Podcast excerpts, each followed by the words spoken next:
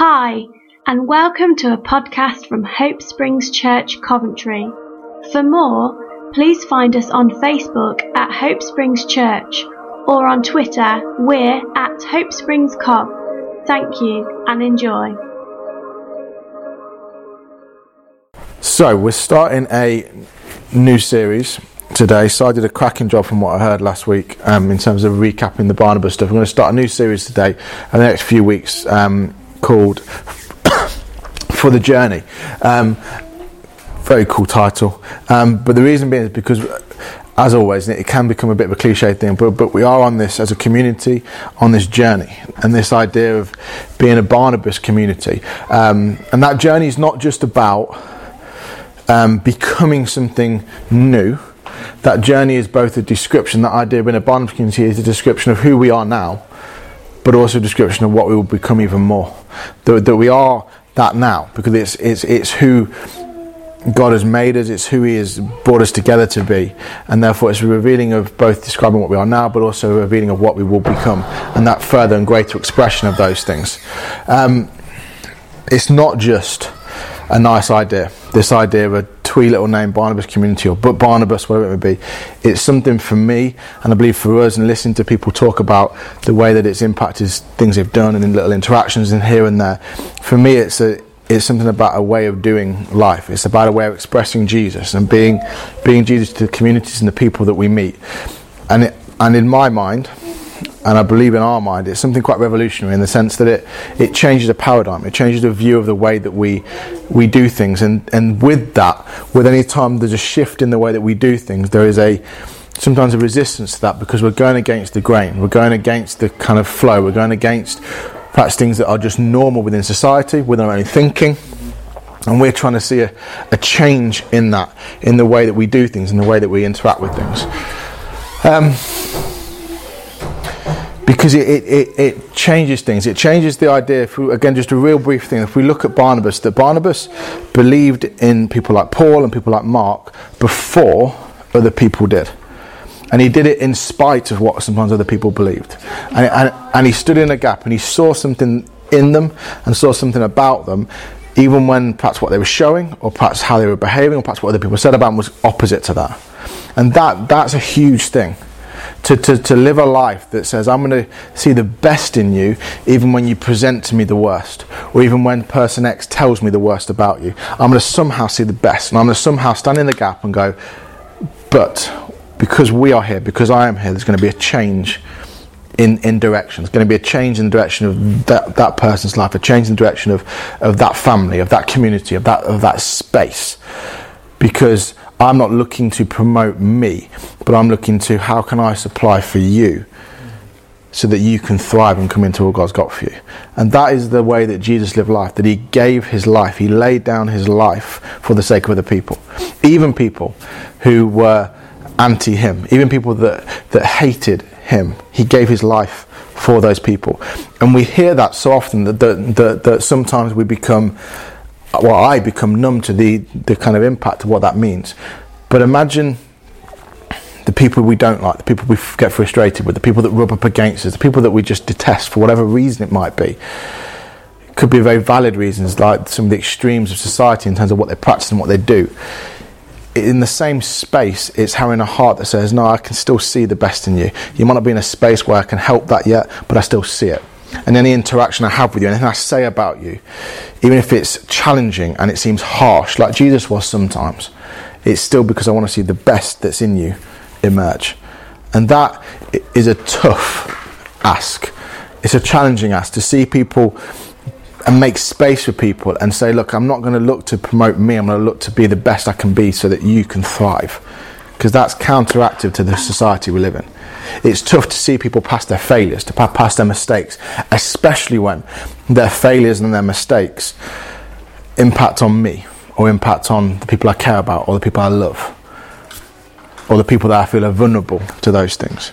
Or especially when I have to walk through somebody with with somebody to see them not just believed after they made a mistake, but see them develop a new way of thinking that stops them from making that same mistake again. That, that, help, that, that helps them move past it, that, help, that helps them realize that actually you're not defined by your mistake, but you can be who God's called you to be. That those things are are challenging. That that it's challenging to to, to be a community and be a people that, that embrace those who have failed, that embrace those who have iffy reputations, that embrace those who are the extremes of society, whether the rich, affluent, kind of politician, celebrity, or the downtrodden, broken prostitute. To have a community that, that embraces the extremes of society and says, look, it actually makes no difference where you're from, no, difference your background, no, no, no difference your choices. You are absolutely 100% welcome here that it was funny. Yesterday we were sitting with Zachary. It's his birthday ne- next weekend, and we are looking at birthday presents he might like. Um, and he didn't necessarily do it because Zachary's quite single-minded. But I remember made me think about when I was growing up and talking about birthday presents, and there was almost a kind of this is the amount of money that you can have for kind of birthday presents, and therefore I had to make a decision as a kid. Um, well, I can't. There's this much. So if I put this in, then that has to go out. And you kind of balance up what are, what's the most important thing I want to ask for for my birthday? Do I want to ask for this particular computer game, or do I want to ask for this um, wonderful Man United shirt, or whatever it may be? What do I want to ask for? Because I clearly don't want to ask for the Arsenal shirt, or the Liverpool shirt, or anything, or the Chelsea shirt, or anything like that. So that, that easily goes out. But what do I want to ask for, and how do I replace things? And it, it made me start thinking, and perhaps I think too deeply about these things, but it made me start thinking that that in some ways is perhaps the way that, that I have, and I'm hoping that it cha- changes, almost see things. It's like if one thing comes in, that means something else goes out. And so often it's almost like if we have a politician come into the community, then that means the poor and downtrodden have to go out because they don't go in the same space because one affects the other.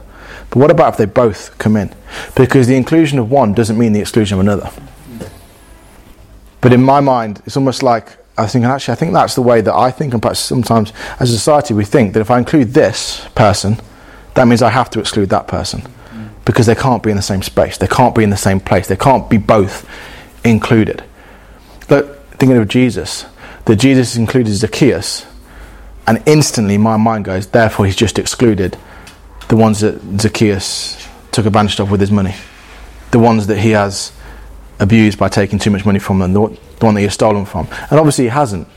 But the, the, the reaction of the crowd with G- Jesus when he said, I want to come to your house, Zacchaeus, I want to come to your house, the tax collector who has taken advantage of people, who has made, made himself rich on the back of other people's poverty. I want to come to your house. As Jesus is surrounded by a crowd of people who are probably poor, have probably been the ones who have been affected by Zacchaeus, have probably been the ones that have suffered at the hand of this man. And therefore the crowd go, How can Jesus go to the house of such a notorious sinner? And it's the way we view things, isn't it? That because Jesus included him, the people here, I'm suddenly now, not, am I not in now? I'm not, am I, am I not in with Jesus now? Am I not one of his kind of crew? Am I not one of the ones that Jesus is here for? But that's the gospel. That's the heart of God that actually you, tax collector, are just as included as you, poor person. You, politician, are just as included as you, one that's been oppressed by the politics of society. You, prostitute, are just as included as the one who prostituted you. And if we can see change and belief and, and somehow find a place for them and work through with them the challenges and the issues that they face and believe in them and see them in a community that's reconciled to each other. Imagine having them in a space where they are living life together in a productive way. That speaks not just to the unseen realm, but it speaks to the seen realm. Wow, that's the message of the gospel. These people aren't just saved and restored themselves, but they're saved and restored to such a point that they can be together in a space, in a community, and actually interact with one another, despite the fact that once they were, they were the extremes. There's a beautiful count in Lord of the Rings, and I'm not going to quote the whole thing because we're, we're, really running out of time to do that. Um, go through the three films and just quote the whole script for you. Um, but there's a beautiful bit that, that, that Samwise does, um, and he, he's talking to Frodo when Frodo's at his kind of lowest and he's struggling with the kind of weight of responsibility and struggling with the, the kind of plan and the purpose and the journey that he's on. And Samwise does this amazingly rousing speech about, but that's where all the greatest stories are like.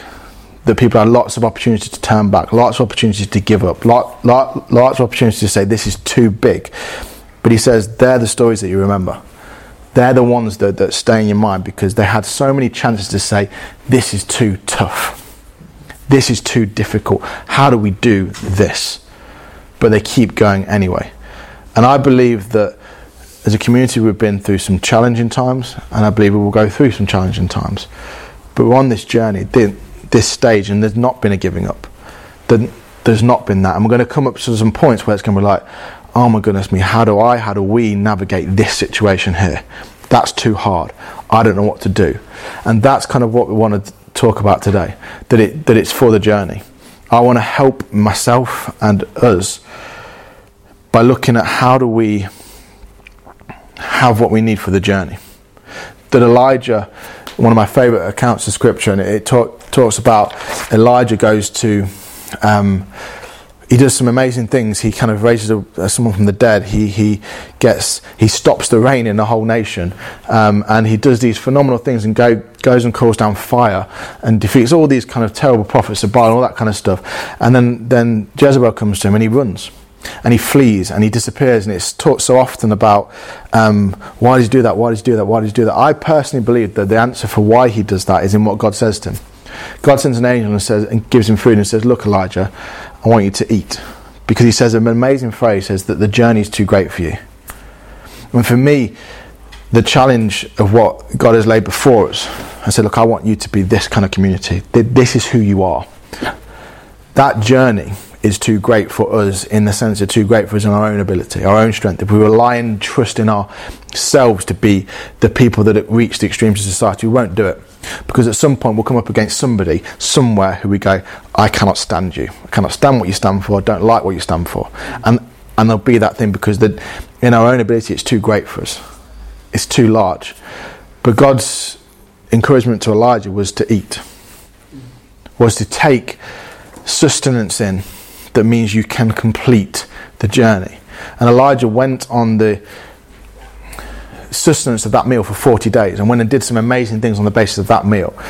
And, for me, what I want us to try and catch in the next few weeks is how do we get sustenance? Where do we get that from? What do we do that's going to not just be something we listen to for a few weeks, but that we add into our lives that helps us be sustained for the journey?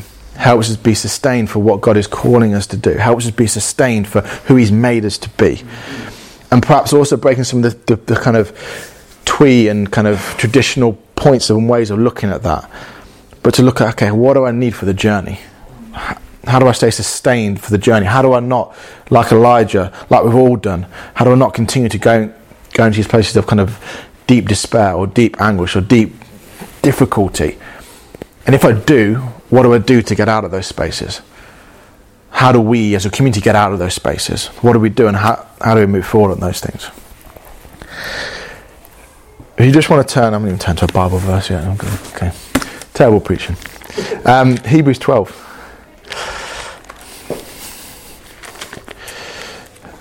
I'm about to share with you one of the most profound and life changing and transformative statements in the whole world. And you've already know that I'm being slightly sarcastic, but still. Um, Hebrews 12.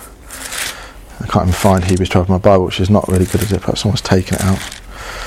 Hebrews 12. Here we go. Hebrews 12. Just may want to sit comfortably because this is going to transform your life forever. Hebrews 12 comes after Hebrews 11. Okay? It comes after Hebrews 11. Goes 11 and then 12, except probably in Luke's Bible, because Luke, Luke's Bible is notorious for, for missing little bits out and just getting things confused. But in everybody else's Bible, it goes Hebrews 11 and then Hebrews 12. And I say that for this whole reason. Hebrews 11 is all to do with the Abrahams, the Moses, the, the kind of people who have walked their own journey and done and walked out what God had showed them to walk out. And, and and followed what he'd, what he'd given them to do, had, had taken on, yeah, okay, I hear what you're saying, I'm going to do the very best I can do to do what you've called me to do. We stand at a similar point. God said this is what I want you to be. And we've unpacked to a point what that means. And we've unpacked to a point what it means to be a Barnabas community, what it means to be a community where people are renamed, as Adam shared a few weeks ago. But that, that will continue to be unpacked. But it's what I know so far. These guys have seen it and they've gone, okay, this is what I know. I'm going to walk. I'm going to do what you've shown me. I, Abraham didn't know everything, but he went anyway. We may not know everything, but we're going with what we know. And these guys went on a journey and they're, and they're moving towards and doing what God's called them to do. And therefore, Hebrews 12 is very significant to me because it starts with this in verse 1. Therefore, and again, it's therefore because it's preceded by Hebrews 11. Therefore, since we are surrounded by such a great cloud of witnesses, i.e., everyone it talks about in Hebrews 11, let us lay aside every weight and the sin which so easily ensnares, and let us run with endurance the race that is set before us. Let us take this journey, this path that God has given us. What is set before us? What is He given us to do? Let's run that thing. Let's go after that thing. And then the next line is the most profound and is the most important and is what I want to talk about this morning. Looking unto Jesus, the author and finisher of our faith who for the joy set before him endured the cross, despising his shame, and has sat down at the right hand of the throne of God. That for the journey, the thing for the journey, for, for anything else we share in the next six, seven weeks, anything else we talk about, anything else we go into, this is the thing. That if I want to be sustained for the journey, if I want to, to fulfill, if we want to fulfill what God has called us to do, our eyes have to be looking unto Jesus. If I'm looking into anything else, if I'm looking into the latest, the thing Adam shared a bit earlier, if I'm looking to the latest method, the latest fad, the, late, the, latest Christian idea about how to be successful in what we do, or if I'm looking at the latest self help thing, none of those things are necessarily wrong in themselves as long as they help me look into Jesus. Mm. As long as that thing helps me look into Jesus, if that thing pulls me away from looking into Jesus and makes me look at myself, or makes me look at that particular celebrity, or that particular method of doing something, and look at that as my ability to be sustained for the journey, then I will not be sustained for the journey. I will, I will struggle along that thing. The, the, the, the Hall of Fame, the heroes of faith, the whatever you want to call them, the Abrahams, the Isaacs, the, the Moses who, who did their journey it says in Hebrews 12, looking unto Jesus, because that is the way. That is the way. That is the way we fulfill our journey. That is the way we are sustained on the journey. That is the way we do what God has called us to do by looking unto Jesus. And I'm not going to have time this morning to unpack completely what that means, but I want to start to look at that a bit because for me, for my family, for us as a community, that's where I want our focus to be. And it sounds so cliche and so kind of caught before, but looking unto Jesus, that I behold him. That I capture Him. Because when I capture Him, A, I become who He's called me to be, and I express who He's called me to be more correctly. But B, I am sustained for the journey that's ahead.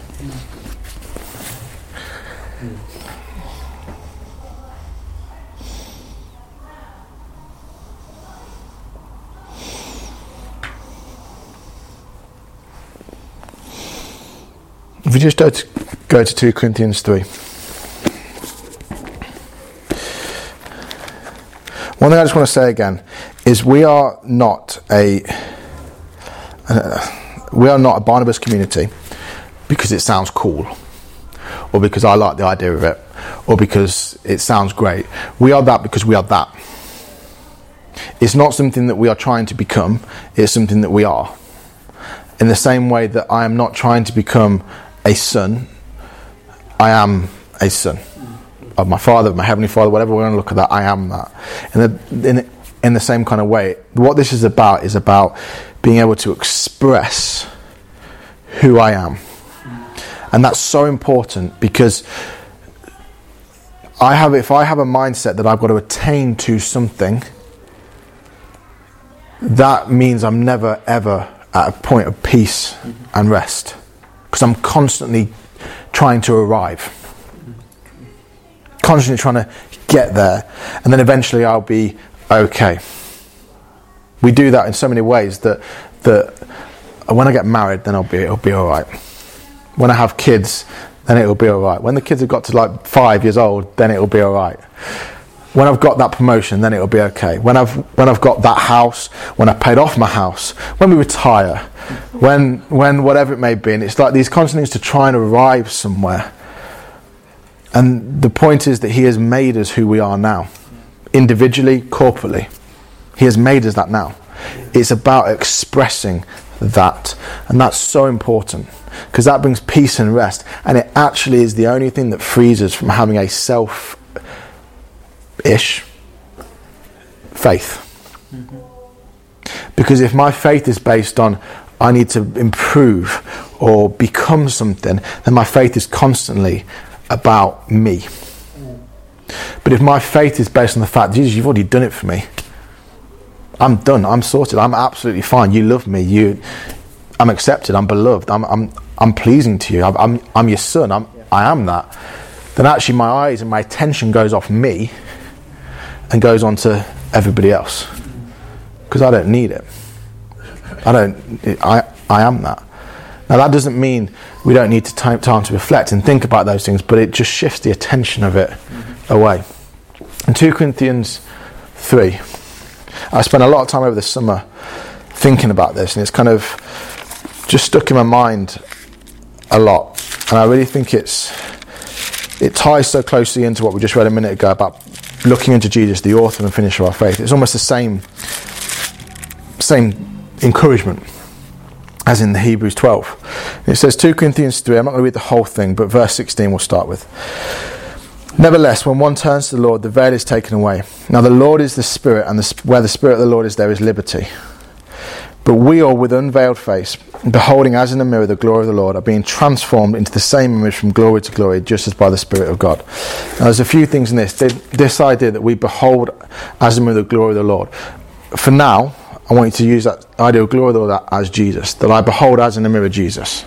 That I'm beholding him, I'm looking unto him because he is the glory of the Lord. I'm looking unto him. I'm beholding him because to behold means to look intently, to focus on, to cast my gaze and my attention and my thinking about that I behold him. Now, the really interesting thing here is that is the language that he says, beholding as in a mirror. Now, I'm hoping my English helps me here. Beholding as in a mirror. It is not a mirror he's talking about. He doesn't say, behold the mirror, beholding as in a mirror. So you are looking into something in the same way, in the same manner that you look into a mirror, but it's not actually a mirror you're looking into. You're doing it as if you were looking into a mirror, but you're not looking into a mirror. Because if we were looking into a mirror, that means I'm looking into the, the reflection of me. And I'm back to the point of going, okay, I can see there you need to improve, Steve. You clearly need to lose a little bit of weight. You need to have a shave a bit more. And you need to sort your hair out you need to kind of get better at being a bit patient, being a bit kind, being a bit inclusive, and I'm focusing on me. And then back to the thing I was just talking about a minute ago that our faith is not about how I can improve me. My faith is about realizing that He's already done it, and therefore I can just love people. So I'm not looking in a mirror, but I am beholding as if I was looking in a mirror. Mm-hmm. The second thing that's really important is it's not as in a window which is clear from there that it's not as in a window. Because if it's in a window, that means I'm looking at Jesus through a window.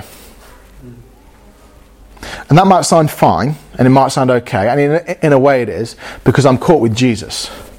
And I see how beautiful he is, and how amazing he is, and how wonderful he is, and how kind he is, and how compassionate he is, and how just how he just loved people in such a way that it transformed their lives. And I'm caught with that, and I worship him and I adore him, and it's like, wow, Jesus, you're amazing. But it still means I'm looking at something that is separate from me, that is not connected to me, because I'm looking at him as in as through a window. But when I look at it, him as in a mirror, it's not a mirror. It's not reflecting me. It's not a window, so I'm not just seeing him, but I am seeing him. But the amazing thing is, is that when I see him, it actually reveals who he's made me. That it's not a mirror that I'm going, look, that's me, look how awesome I am. That is how amazing I am, but it's also not going look how amazing. It's not going just look at how amazing Jesus is. It's going, Jesus, you are phenomenal, and He's going, yeah, I know. And when you see me, you've just seen what I've made you. When you see how kind I am, I've made you just as kind. When you see how loving I am, I've given you the same ability to love. That if I, when I behold Jesus, if I don't behold him with that thought in mind, not that it's all about me, if I don't behold him with the idea that actually, when I'm captured by you, my goodness me, you've, you've made me the same, then doesn't bring transformation. It says in there that we're beholding as in a mirror the glory of the Lord, that we're being transformed into the same image. Transformed doesn't mean I'm becoming something new. Transformed is the, the idea of metamorphosis, which means that what's already in me is being expressed. That when I capture the fact that Jesus, I behold you as in a mirror, and actually that means that when I'm beholding that about you, you're already saying that about me. That's what starts to mean that, wow, you've made, you're that kind, and you've made me just as kind as you. Then it starts to be expressed then I start to show that kindness. Then I start to show, Jesus, you, you love completely unconditionally. Even the most opposed person to you, you love them unconditionally. Wow, you've made me the same. I have the same ability to love that person like you love that person. Then I'm transformed and start to express it. Then I'm, I start to show because He's made us just like Him. I haven't made myself just like Him. I haven't looked in the mirror and gone, right, I'm going to be just like Jesus. And I'm going to work hard. I'm going to do everything I can possibly do to be just like Jesus. But I'm looking as in a mirror and realizing, Jesus, you've made me the same as you. Mm-hmm. It's a mirror image. I'm looking at you, and it's not a mirror, but actually it's like a mirror because I'm looking at you and I look exactly the same. Mm. I look exactly the same as you do. I have the same ability to love as you do because you've made me the same. I have the same ability to, to be kind like you do, to be patient like you do, to be to be um, have a heart that's just broken for the people that just need you like you do, because you've made me the same, and I can't be that on my own. But because you've made me that, and because you've joined me to you, and because I'm with you, I am the same as you. That when I behold him and get caught with him and get drawn in wonder with him, I'm not saying we make it mechanical, going, wow, Jesus, you're so kind. Oh, so am I. I'm not saying we do that. But when I'm caught with him, it's something happens. Something begins to happen. That when I'm given away in worship, when I'm reading the, the, the accounts in the Gospels, when I'm just spending time in my Bible, when I'm, when I'm, when I'm, I don't know, doing some good deeds, when I'm doing whatever it may be, when I'm caught in those things, that something starts to change because I start to express even more of who I am because I've started to see Him. When I see Him, I'm transformed to the same image. And again, that's not being something new, that's expressing the same image because He's connected me to Him. He's made me one with Him. He has made me new. He's dealt with all that other stuff, all that inadequacy, all that fear, all that insecurity. It's gone when I behold Him. I don't have to compete. I can be the most successful business person in the world and not have it affect me at all because I'm more concerned with the fact I've been made just like you. Yeah. And that for me is the challenge.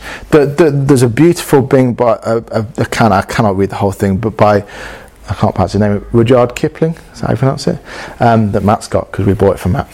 Um, there's a, the quote, and it says that when you can treat success and failure, and I'm going to butcher it here, but when you can treat them the same, then you've arrived.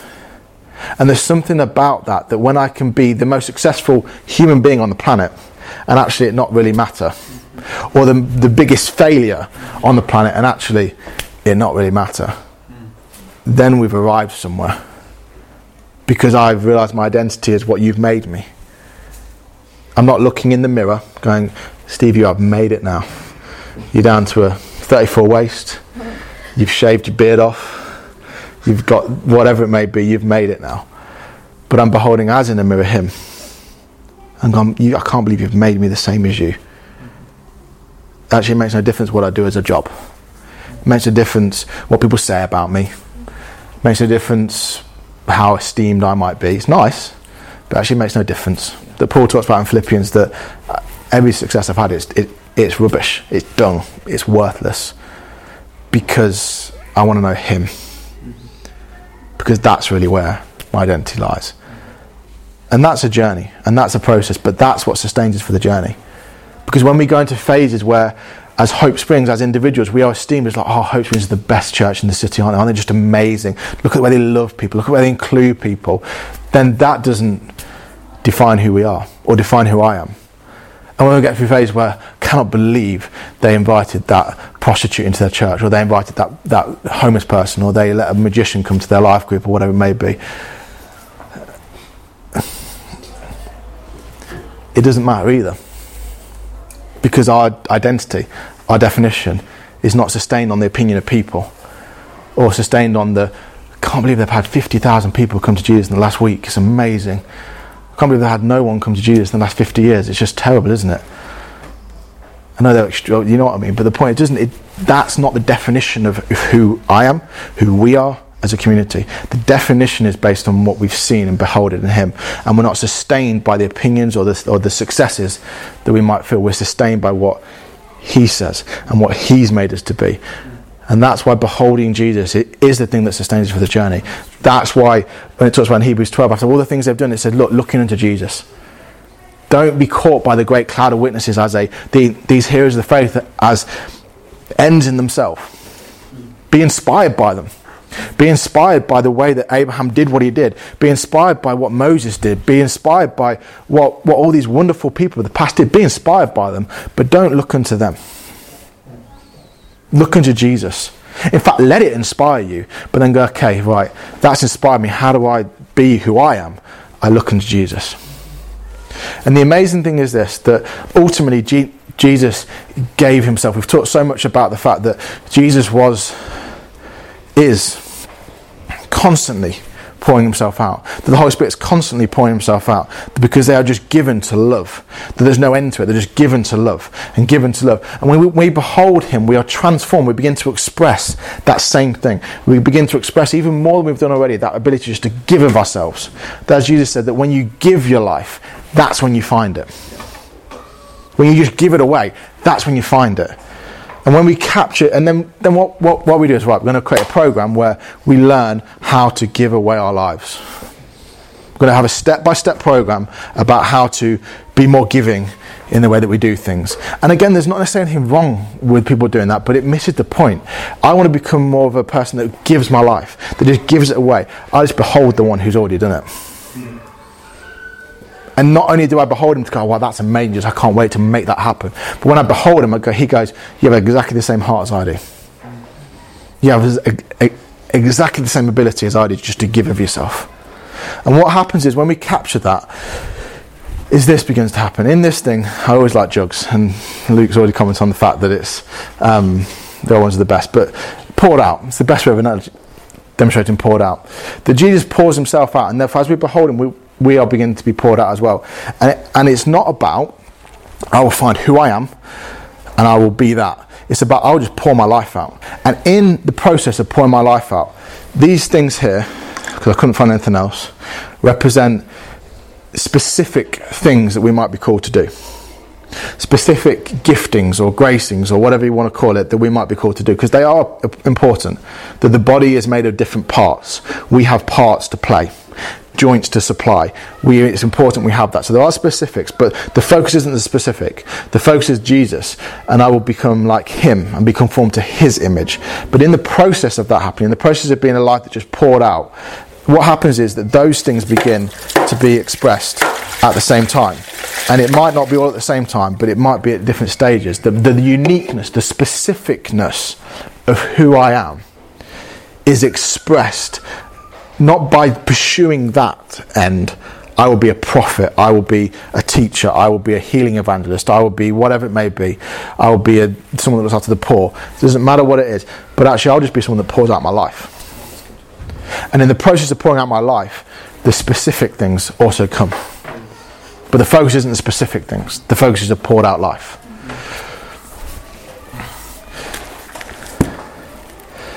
Gone so far away from what I was actually talking about. Anyway, we'll finish with this. Over the next few weeks, we're going to look at not steps in the sense of do this, do this, but things that I believe and we believe will help behold Jesus. So we're going to look at things about looking at our Bible, prayer, worship, being in part of a community, good deeds, as things that help us behold Jesus. Help us get this idea of I'm going to behold you and realize that actually you've made me the same. And therefore, things that help us to do that, help us to, to kind of engage and see Him. Um, so that's the focus for the next few weeks. But my encouragement is, and Holy Spirit, I'm just going to ask that you would just help us this week. Just behold you in everything else that goes on, and everything else that tries to grab our attention, and everything else that tries to just engage us, that as we read a book, as we pray, as we sing a worship song, you just help us behold you. But behold you with a mindset actually you've made us the same. And therefore that we be transformed to express who you've made us to be already. That you just help us to do that this week, Holy Spirit. You just we just know the sense of you leading and guiding in the smallest and subtlest of ways in the next seven days. That when we come back together next Sunday, there's a sense of, yeah, God, you're leading. You're helping us behold. In Jesus' name. Amen.